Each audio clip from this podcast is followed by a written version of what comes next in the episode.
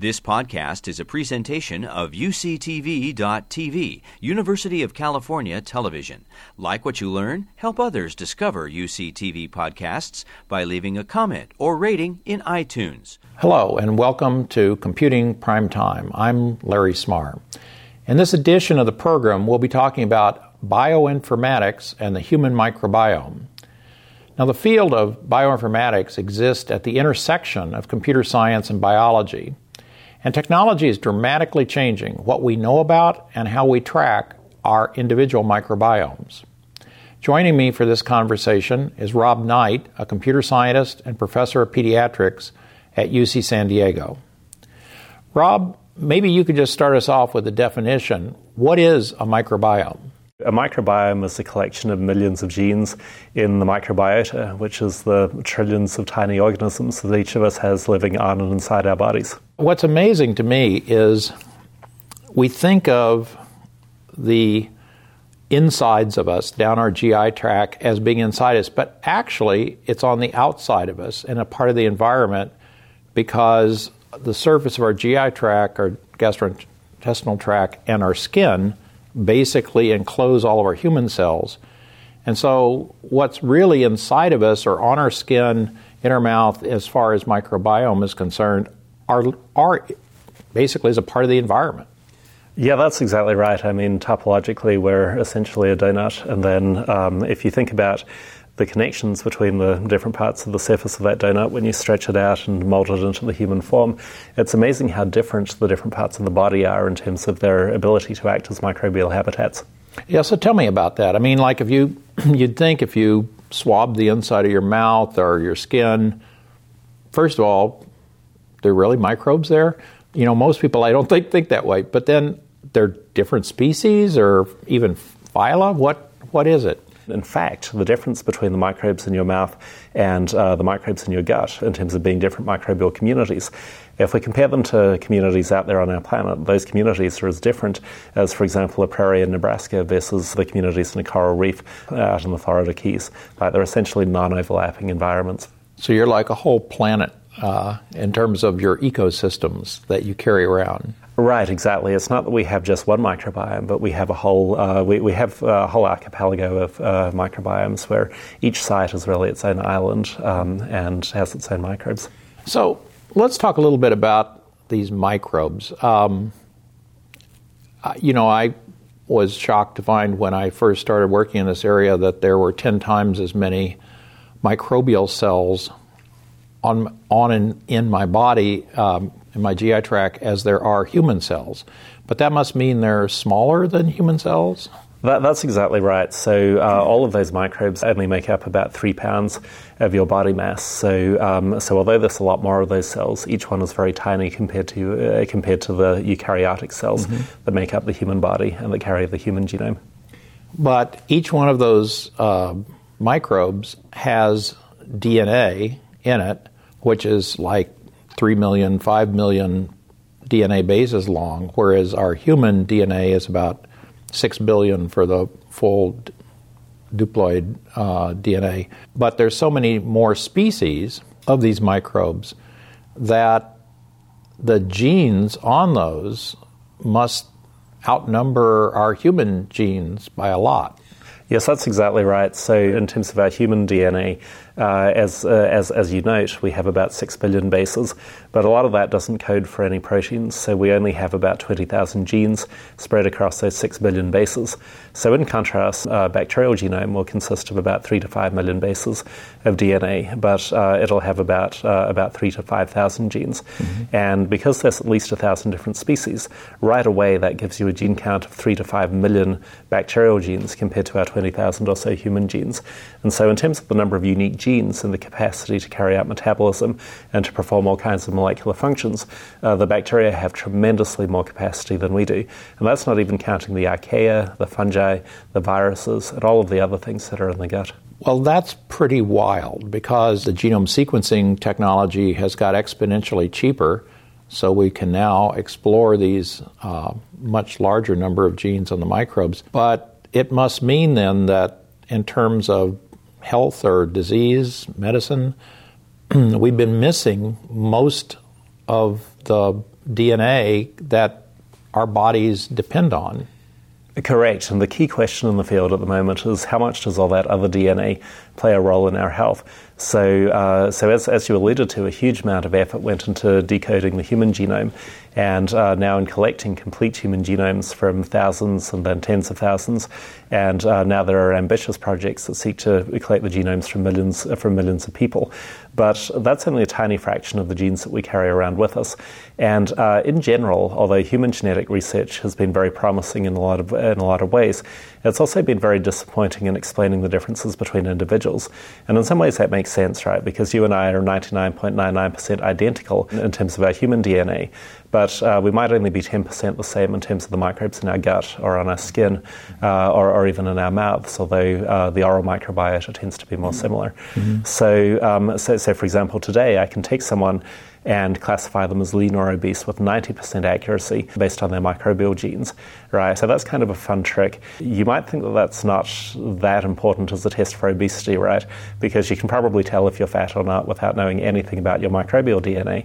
But on the other hand, if I take your human genes, I can only perform that classification task uh, with about fifty percent accuracy uh, based on human D N A.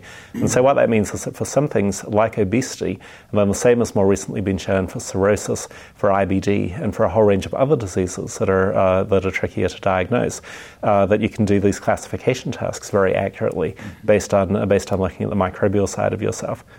That's pretty encouraging, because what it means is that uh, with a non-invasive, not having to put a needle in your arm to get blood out, for instance, but to do a stool sample or a skin sample or a mouth sample, we may have a whole new set of uh, diagnostic Uh, techniques that, without even seeing a doctor effectively, you have a good idea of what might be wrong with you, or, or even better, what you should do to change your diet to move you to a healthier state.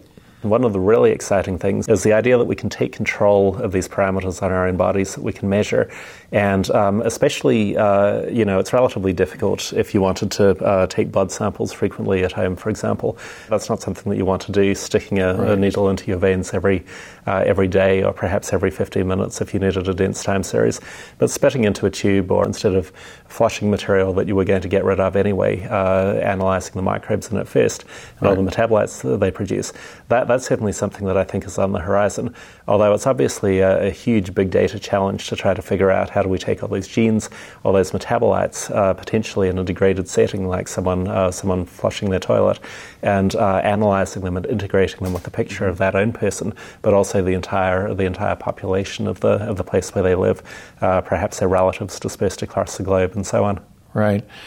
Yeah, I know I'm weird, but because I've taken stool samples and blood samples repeatedly now for six years to track uh, my body, and discovering that I had um, inflammatory bowel disease, a Crohn's type of disease, and then tracking my immune system as well as the microbes, you know, I, I have to say I've come to view stool as one of the most information-rich materials that I've ever seen, much more so than my computer disk drive, because in each little tiny amount of stool, there are a billion of these microbes, and each one of those, as we said, has millions of D N A bases.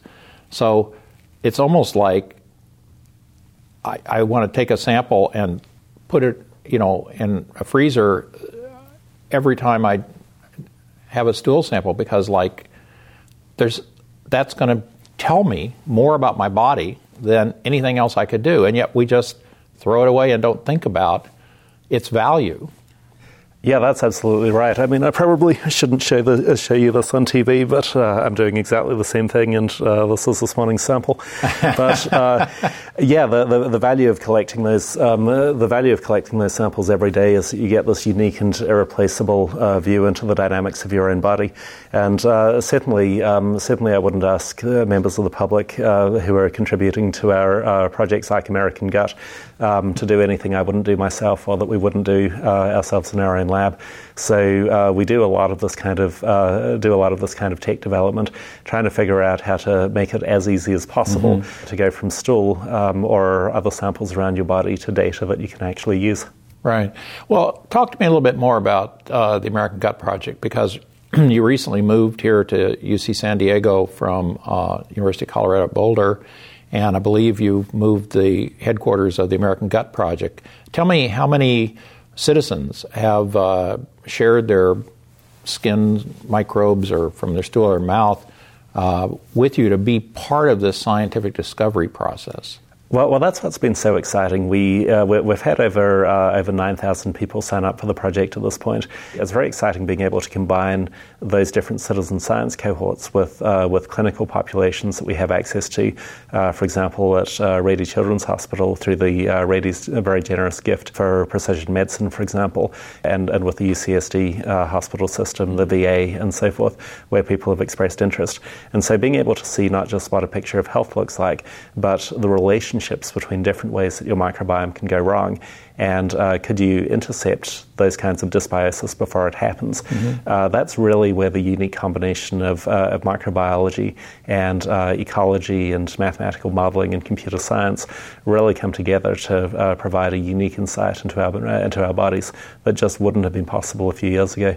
Well, you know, I, I as a person who's spent their life in physics and computer science, Uh, I really hadn't appreciated how much this whole process has become digital, and why computer science, I mean, most people would say, like, isn't that a wet lab thing? Computer scientist, why is, why are you involved in that? So, you know, from the time you get your little tube with your little fluid in there that's got the sample, and it goes into your wet lab, but then tell me a little bit about the software and all the computing that it takes before you can actually say, well, you've got E. coli and you've got salmonella or you've got good bugs instead. Oh, sure. Well, the first step is to extract the D N A from the sample, and uh, we do that primarily using liquid handling robots, which then also take the D N A forward uh, and uh, use the polymerase chain reaction to amplify a particular part of the molecule that's especially useful for identification. What we do then is we sequence that on a so-called next-generation sequencing platform. We do that at I G M, the Institute for Genomic Medicine, here on the U C San Diego campus. Then what happens, as you know from the um, I D I uh, infrastructure project, That, uh, that that you run. Um, part of the challenge there is to move uh, move the huge amounts of data produced by that sequencing instrument over to S D S C and back to our lab, for example. Mm-hmm. So what happens is that the the, uh, the the way the sequencer works is essentially it's uh, taking a whole lot of very high resolution digital photos as uh, single nucleotides are added on uh, to to what's called a flow cell using microfluidics. So basically, uh, looking at um, lo- looking at uh, fluorescent signal that's produced when an A or a T or a G or a C gets added onto this growing chain of nucleotides um, to read out the sequence that's there. Mm-hmm. So uh, essentially, so the first step is to convert those photographs into uh, an estimate of the D N A sequence as well as the quality of that D N A sequence. Uh, then what we have to do is we have to cluster the sequences together by similarity to figure out which ones are With biologically... computers. Uh, using computers, uh, correct.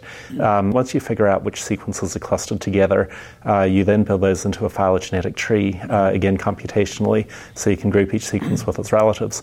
And then you look at the different parts of the phylogenetic tree that uh, cover sequences with different samples, uh, compute a distance metric between the samples using the phylogenetic tree, and then use that as a basis for unsupervised ordination of the communities overall. So then we also do things like machine learning, for example, to uh, do supervised classification of samples, mm-hmm. uh, to try to find features that are especially, uh, in, in this case, particular organisms or particular genes that are especially influential for, say, separating health and disease or separating your left hand from your right hand, um, or other kinds of tasks that we might do. And uh, then ultimately we need to uh, make that available in a usable form. So there's this fairly major H C I component to the project, trying to understand what, what can people comprehend. Because the last thing you want, especially in a fifteen-minute visit with your doctor, is a list of uh, a thousand species and a million genes that you're then going to inflict on them right. and have them try to interpret that. I mean, the way I think about it is you've got this D N A. It's actually a little closed circle in the microbes. And let's just say it's three million D N A bases. They can be A, T, C, or G. So it's like a code with four letters. Mm-hmm. And they can be at each of those three million bases.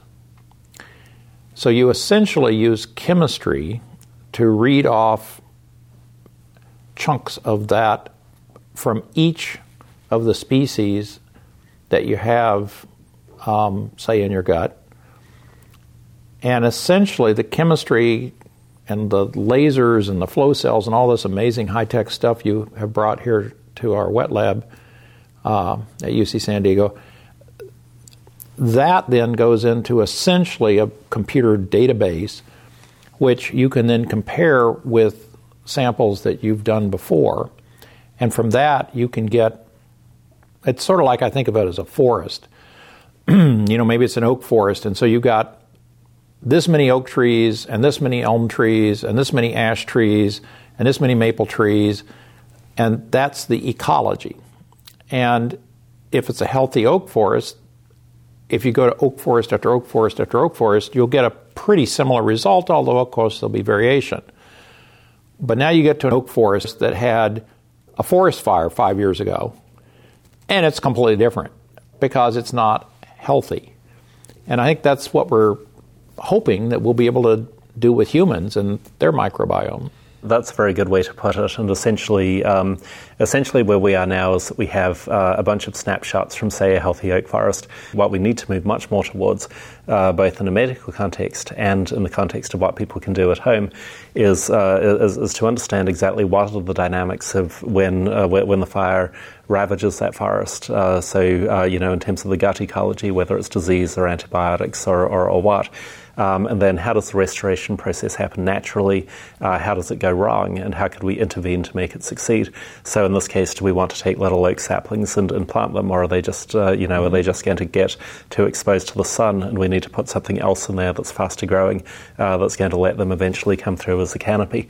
And so uh, these these are exactly the kinds of questions that scale from um, ecosystems all the way to the continent scale, and all the way down to what's happening on an individual fingertip, or right. what's what's happening in an individual microvillus within your gut.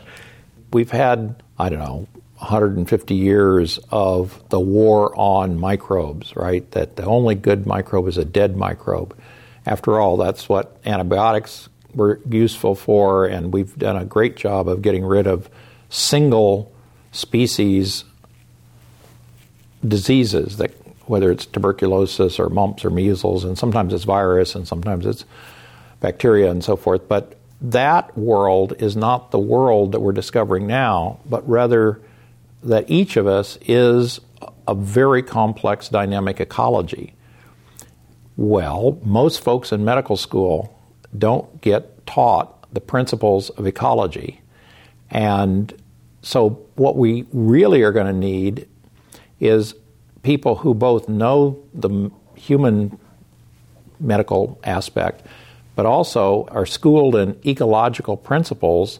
And so maybe we need more forest rangers to come and give lectures, you know, or or people who are in charge of environmental reserves to our medical students. Yeah, that's certainly the basis for some of the things that we're thinking about in terms of uh, training grants that will uh, that will support the next generation of, of medical students, because the focus on, on one organism can really lead you in misleading directions. You need to know um, whether the organism's in the right place. You need to know whether it's at the right abundance. And so thinking about pathogens as, as weeds rather than as enemies, I think, is a really important evolving concept. The same microbe might be just fine in one context, uh, but problematic in another. And even even dating back to the nineteenth century, um, uh, it, it was it was known that most of the people who uh, had most microbes, including things like Mycobacterium tuberculosis, which causes T B. Uh, most of the people who have it are asymptomatic. Uh, they, they they don't have any particular disease that you can see, even though they have the organism in their lungs. Right, right. And so, so understanding what happens when regulation goes wrong, uh, that's exactly the kind of thing where, uh, with with the simulation and modeling capabilities uh, we have on today's supercomputers like Comet, we might finally be able to make some progress in understanding in the complex of the ecology of our bodies, uh, considering the bacteria, the viruses, uh, the fungi and other components, and our immune system, how all of those work together to maintain homeostasis. I love your metaphor of the garden with weeds. Um, you know, if I look at my garden and I've got roses and I've got uh, daylilies and, and then I've got some weeds, I suppose one thing I can do is go out and spray Roundup on the whole thing and kill it all, and which is sort of what broad-spectrum antibiotics do when you take them. It's like a sledgehammer uh, uh, for this one little thing you're after. as opposed to, instead of broad spectrum, very narrow spectrum tools that can say, well, why don't I just go and pull the weeds out and let the rest of them alone? So tell us a little bit about what new tools, really, the gardening tools, we're going to need, say, five years from now, when we really understand how to read out the state of our microbial garden, and it's off, and now we want to garden it back to health. What kind of tools are we going to have? Well, well, the exciting thing is that there's a lot of new tools in development. So, uh, for example, there's narrow-spectrum antibiotics that uh, that only target very particular kinds of the microbes rather than uh, wiping out everything. There's also things like phage therapy, where you have a virus that only uh, latches onto a very particular kind of microbe and essentially acts as its natural predator. Mm-hmm. So that's kind of like releasing ladybugs into your garden to uh, try to control the aphids. Um, there's also prebiotics, um, so you probably heard of inulin and resistant starch and so on, uh, but there's a whole lot of other compounds like that that potentially feed and fertilize the good microbes at the expense of the bad ones. And then there are probiotics, so uh, essentially like seeding uh, your garden with the right kinds of seeds. And um, especially uh, especially in the case of, uh, of things like yogurt, uh, a lot of people don't necessarily know that, um, that the probiotics in yogurt are actually kinds of bacteria. Uh, so you're eating live bacteria uh, along with that yogurt that says it has live and active cultures. And um, it's really those live bacteria that are having good effects on your gut, mm-hmm. uh, helping to feed the cells that line your gut and mm-hmm. uh, helping to moderate the activity of the microbial community overall. Yeah, I have to say I hadn't really understood how much my health depends on the health of my microbiome until I started really analyzing it. Because, um, you know, it's like, why why did my mother tell me to eat all these vegetables and, and in particular to get my fiber? I mean, I was willing to do it because I was a good son, but I never really understood why you would want to eat something that is not very digestible. And and now I realize that the whole point is to get this stuff that survives the stomach acid, that gets to the small intestine, finally gets to your large intestine. And then that's the raw material that these bacteria ferment into what are called short-chain fatty acids. The main thing, one of those is butyrate. Turns out that's the main energy source for my human cells that are lining the wall of my colon. So it's like, I feed them fiber that my human body can't digest, and then they digest it and feed directly my human body. Wow, that's a whole different view of this symbiosis, basically, that that that exists between my microbes and, and me. Yeah, so, so that, that's exactly right, and it's even a step further. So there are a whole lot of uh, sugars in breast milk that the human genome doesn't encode any genes or any proteins that can break down those sugars. Uh, what they're doing is they're feeding the right kinds of bacteria so that uh, your, your bacteria can develop in the right way to make you a healthy adult. So uh, so even breast milk, a lot of that is to feed the microbes in the baby uh, so that they can feed the baby rather than feeding the baby directly. Well, that's one of the reasons breastfeeding is so important. But also, we're finding, uh, research has been showing that there's a big difference between having a natural childbirth and a C-section, which now a third of babies in America are delivered by C-section, because they have a different microbiome they start with. That's right. So if, if you uh, if you come out the regular way, you get covered by microbes as you exit the birth canal. And uh, what what happens if you're delivered by C-section? Um, it's fascinating. Instead of instead of those microbes, what happens is that you pick up primarily skin microbes. Skin microbes. For yeah. Holding the baby. Exactly. From, well, it might, we, we don't know that for sure. It might be from people handling the baby, uh-huh. or it might be just from what's in the air.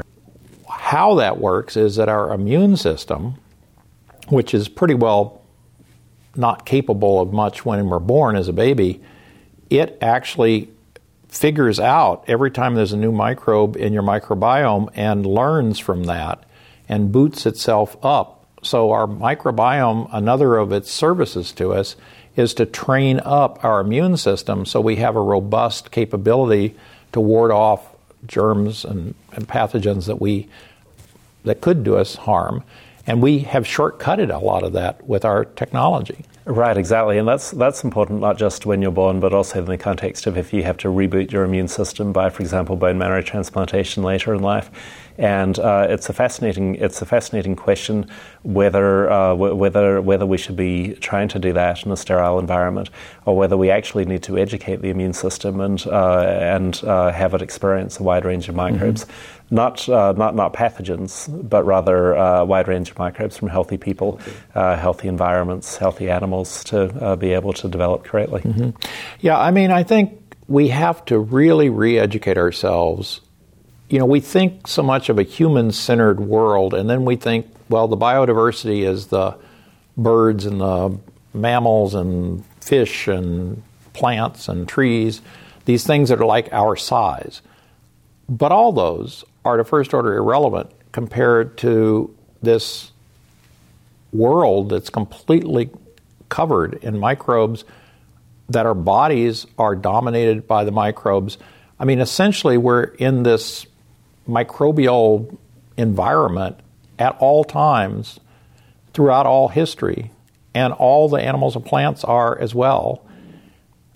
And yet we're just now being able to discover what this sphere of life is that we exist in. That's a pretty special moment in time. We're perhaps the first species that's able to change the planet on a scale that the microbes have. Because uh, if you look at, say, um, isotope ratios and um, and redox states and so on, uh, the cyanobacteria changed the planet radically about two billion years ago, and uh, we're we're really the only species since then that's had, in some ways, the same profound effects on uh, on, on global nutrient cycling. Uh, so, for example, we now fix more nitrogen than uh, any other process on the planet. Uh, this there's parts of South Asia, for example, where humans monopolize uh, more than ninety percent of net primary production. So um, on the one hand, we're just one species, and uh, all of the plants and animals and fungi that we see around us are just these little twigs on the tree of life. But on the other hand, it is uh, it is important to remember that we do have this tremendous capacity to change the environment that we live in. You've been listening to a podcast by University of California Television.